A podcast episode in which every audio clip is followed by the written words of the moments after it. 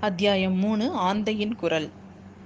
முன்னாடி பகுதியிலலாம் பார்த்தீங்கன்னா நம்ம பார்த்திபேந்திரன் வந்தியத்தேவனை வந்து பெண்மோகி அப்படி இப்படின்னு வந்து கதை கட்டிட்டு இருந்தான். இப்போ பார்த்தீங்கன்னா அவனே தலை குப்புற நந்தினியோட பாதத்தில் உழுந்து கிடந்தான். அவன் வளர்னதை எல்லாத்தையும் போன அத்தியாயத்தில் பார்த்தோம்ல நம்ம.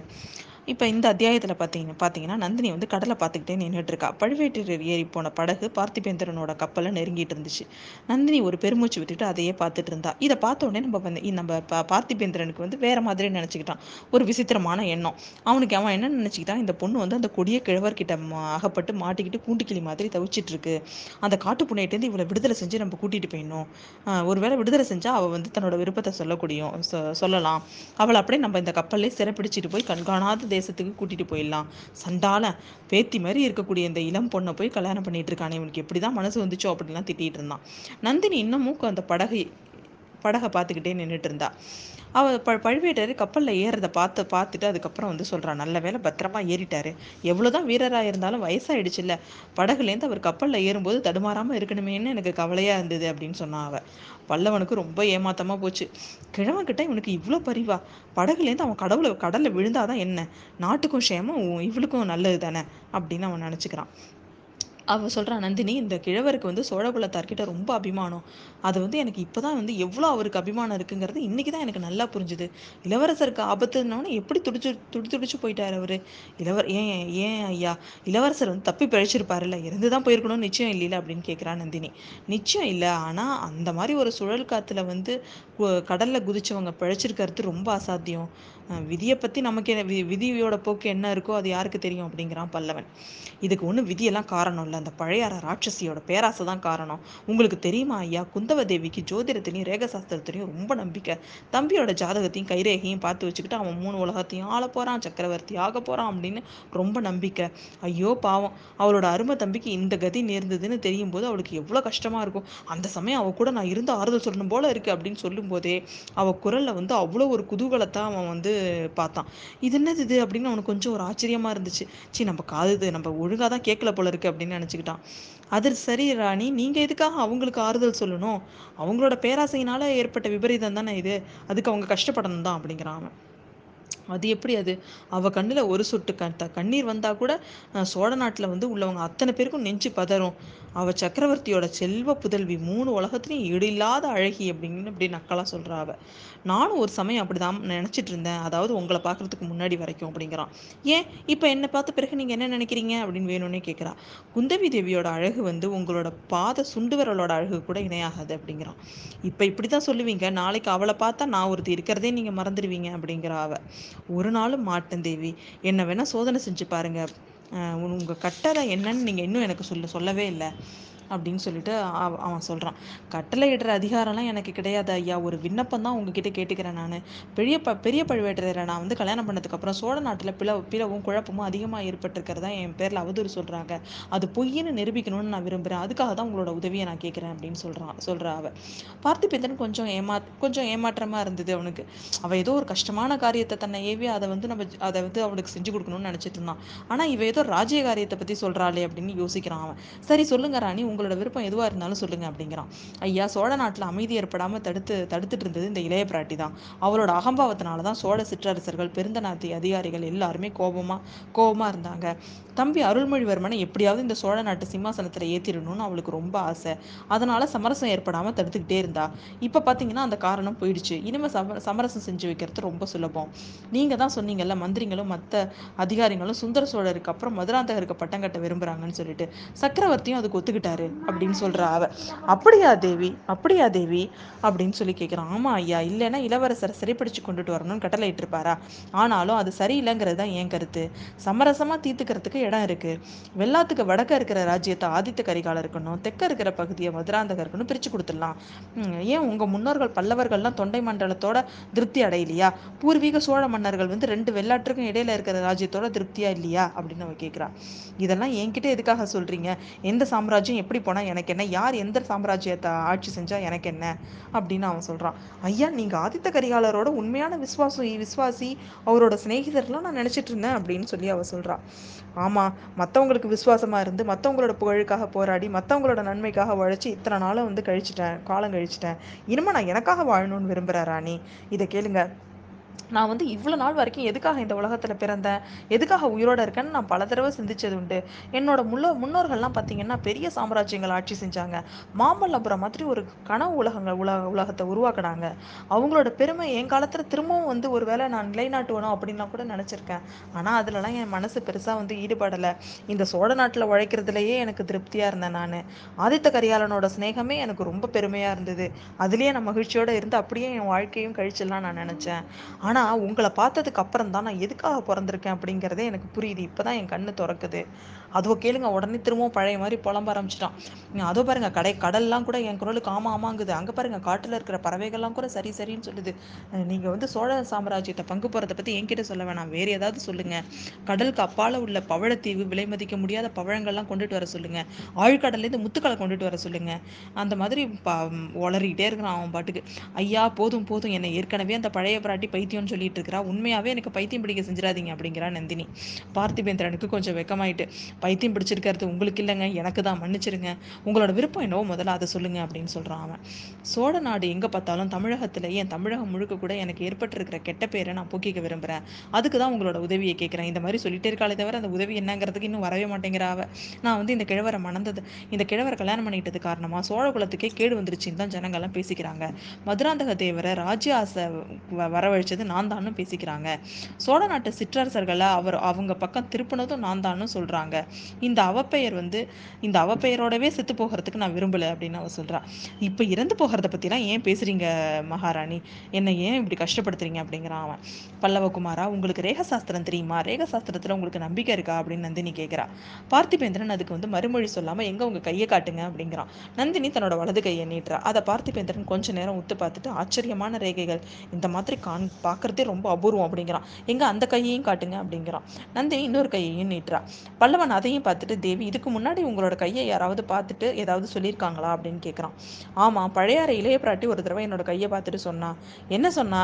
நான் அற்பாயில செத்து போயிடுவேன்னு சொன்னா அப்படின்னு சொல் சொல் சொல்றா அவ. அது உண்மைதான் அப்படிங்கிறான் பார்த்திபேந்திரன். ஐயா நீங்களும் அப்படி சொல்றீங்க? அப்படின்னு கேட்குறா அவ. ஆனால் அவள் அறக்குறைய சாஸ்திரம் படித்தவன்னு தெரியுது.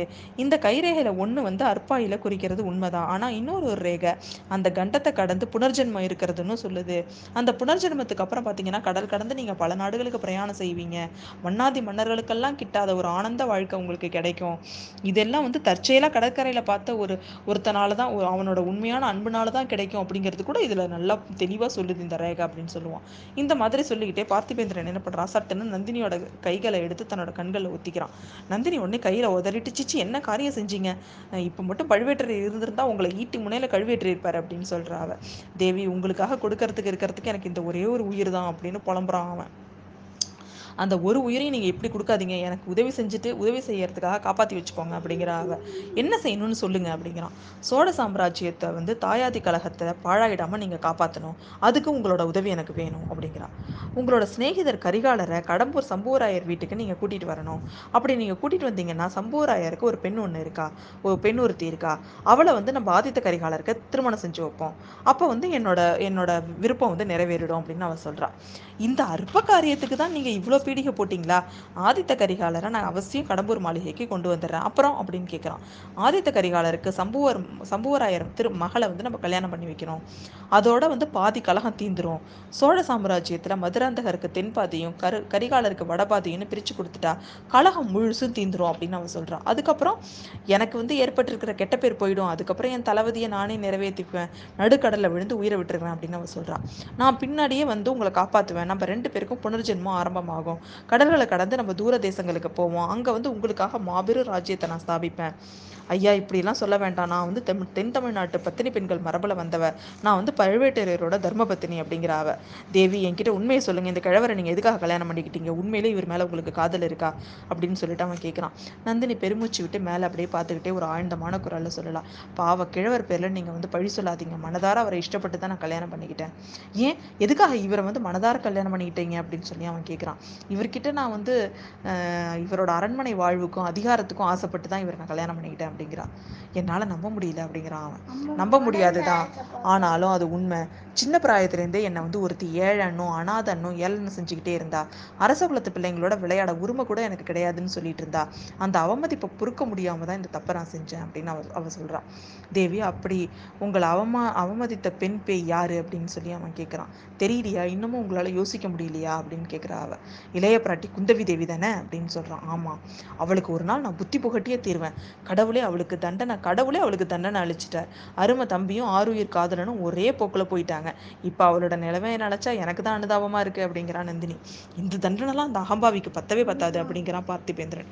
கொஞ்ச நேரத்துக்கு முன்னாடி நான் வந்து கேட்டுக்கிட்ட காரியத்துக்கு நீங்கள் உதவி செஞ்சால் அவளோட தண்டனை பூர்த்தி ஆகும் சோழ சாம்ராஜ்யத்துக்கு தனி நாயகியாக இருக்கணும்னு அவனோட ஆசை மண்ணோடு மண்ணாயிடும் அப்படின்னு அவன் சொல்கிறான் உங்களோட விருப்பத்தை நிறைவேற்றுறேன் பரிசு என்ன தருவீங்க? அப்படின்னு கேட்குறான் எது கேட்டாலும் தருவேன். தமிழ் பெண்குலத்துக்கூட மரபுக்கு மாறுபடாத எது எதை கேட்டாலும் நான் தர்றேன் அப்படின்னு அவன் சொல்கிறான் ராணி மேலை நாடுகளில் ஒரு புதிய சமயம் தோன்றியிருக்கான். அரபு தேசம் பாக்தாத் பாரசீகம் அந்த மாதிரி தேசங்கள்லாம் அது பரவி இருக்கான் அந்த சமய கோட்பாட்டின்படி பார்த்தீங்கன்னா கல்யாணமான தம்பதிகள் விரும்பினா பிரிஞ்சிடலாமா?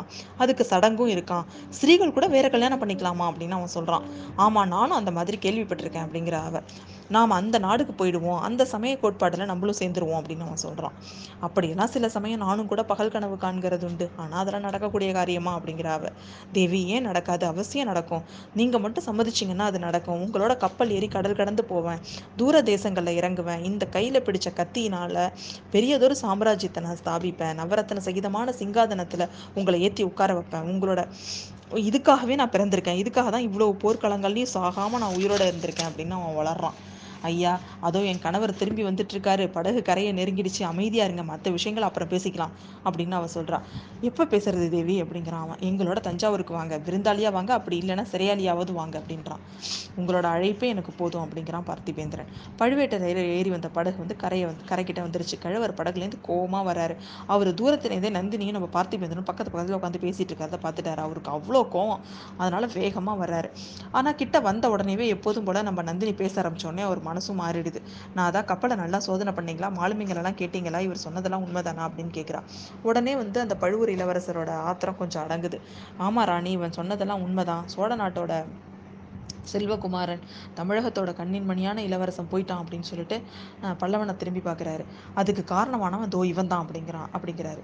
ஐயா அதுக்கு காரணம் ஒன்றும் நான் இல்லை. என் பேரில் பழி போடாதீங்க. இளவரசனை கடல் கொண்டதுக்கு காரணம் சோழ நாட்டையே ஆட்டு விற்கிற பெண்ணூர் குண்ட மோகினி பிசாசு அப்படிங்கிறான்.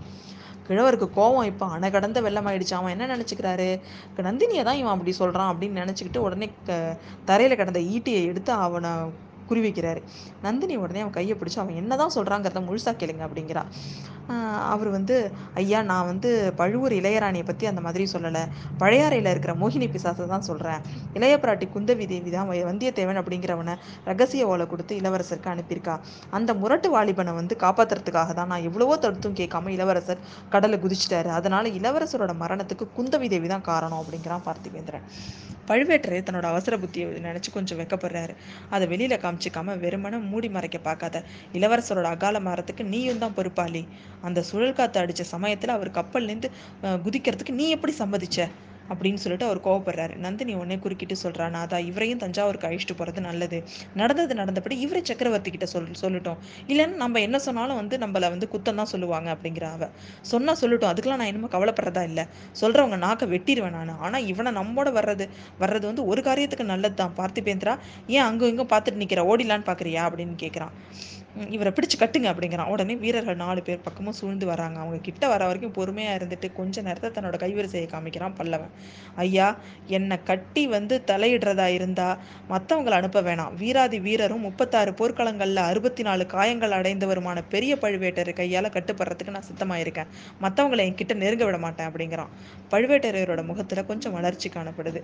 நீங்க பல்லவ குலத்துல பிறந்த சுத்தமான வீரன் தான் சந்தேகமே இல்லை. என்னோட தஞ்சாவூருக்கு வந்துவிட்டு போக உனக்கு சம்மதம் தானே அப்படின்னு கேட்கிறாரு. அதுதான் என் விருப்பம். சக்கரவர்த்தியை நான் நேர்ல பார்த்து நடந்தது நடந்தபடி சொல்ல விரும்புறேன். என் பேரிலும் நாளைக்கு வீண்படி வந்துடக்கூடாது இல்லை அப்படின்னு அவர் சொல்றாரு. அப்படின்னா வாங்க எல்லாரும் உடனே புறப்படுவோம் அப்படிங்கிறாரு பழுவேட்டரையர். அந்த சமயம் அவங்க இருந்த இடத்துல இருந்து தூரத்தில் தூரத்துல அந்த காட்டுல இருந்து ஆந்த ஒண்ணு கத்துற சத்தம் கேட்டுச்சு. நந்தினி வந்து சத்தம் வந்த திக்க பார்க்குறா. ஆனால் அவன் முகத்தில் ஏற்பட்ட மாறுதல்களை இவங்க ரெண்டு பேருமே கவனிக்கவே இல்லை. இந்த கோடிக்கரை காடு ரொம்ப விசித்திரமானது. இங்கே பட்டப்பகலில் கூட கோட்டாங்கூவுதே அப்படிங்கிறான் பார்த்திபேந்திரன். இன்னும் ரெண்டு தடவை அதே மாதிரி ஆந்தையோட குரல் கேட்குது நந்தினி திரும்பி பார்த்து உடனே நம்ம புறப்படணுமா? இன்னும் ஒரு நாள் இங்கே இருந்து பார்க்கலாம்ல. இளவரசர் ஏதாவது கட்டையை பிடிச்சிக்கிட்டாவது கரையில் வந்து ஒதுங்கக்கூடும் இல்லையா? அப்படின்னு சொல்கிறா பார்த்திபேந்திரா பாத்தியா என்னோட மனைவியோட மதி மதிநுட்பத்தை அப்படின்னு சொல்லிட்டு அங்கேயே அவங்க அன்னைக்கு தங்குறாங்க. கடற்கரை நெடுகளும் ஆட்களை நிறுத்தி வைக்கிறாரு. நம்ம பழுவேட்டரையரும் சுற்றி சுற்றி சுற்றி தேடுறாரு எங்கே பார்த்தாலும் போய் கடற்கரை ஓரமாக அலைஞ்சு அலைஞ்சு திரிஞ்சிட்டு இருக்கிறாரு. அந்த அதுக்கப்புறம் என்ன நடக்குதுங்கிறத அடுத்த அத்தியாயத்தில் பார்ப்போம்.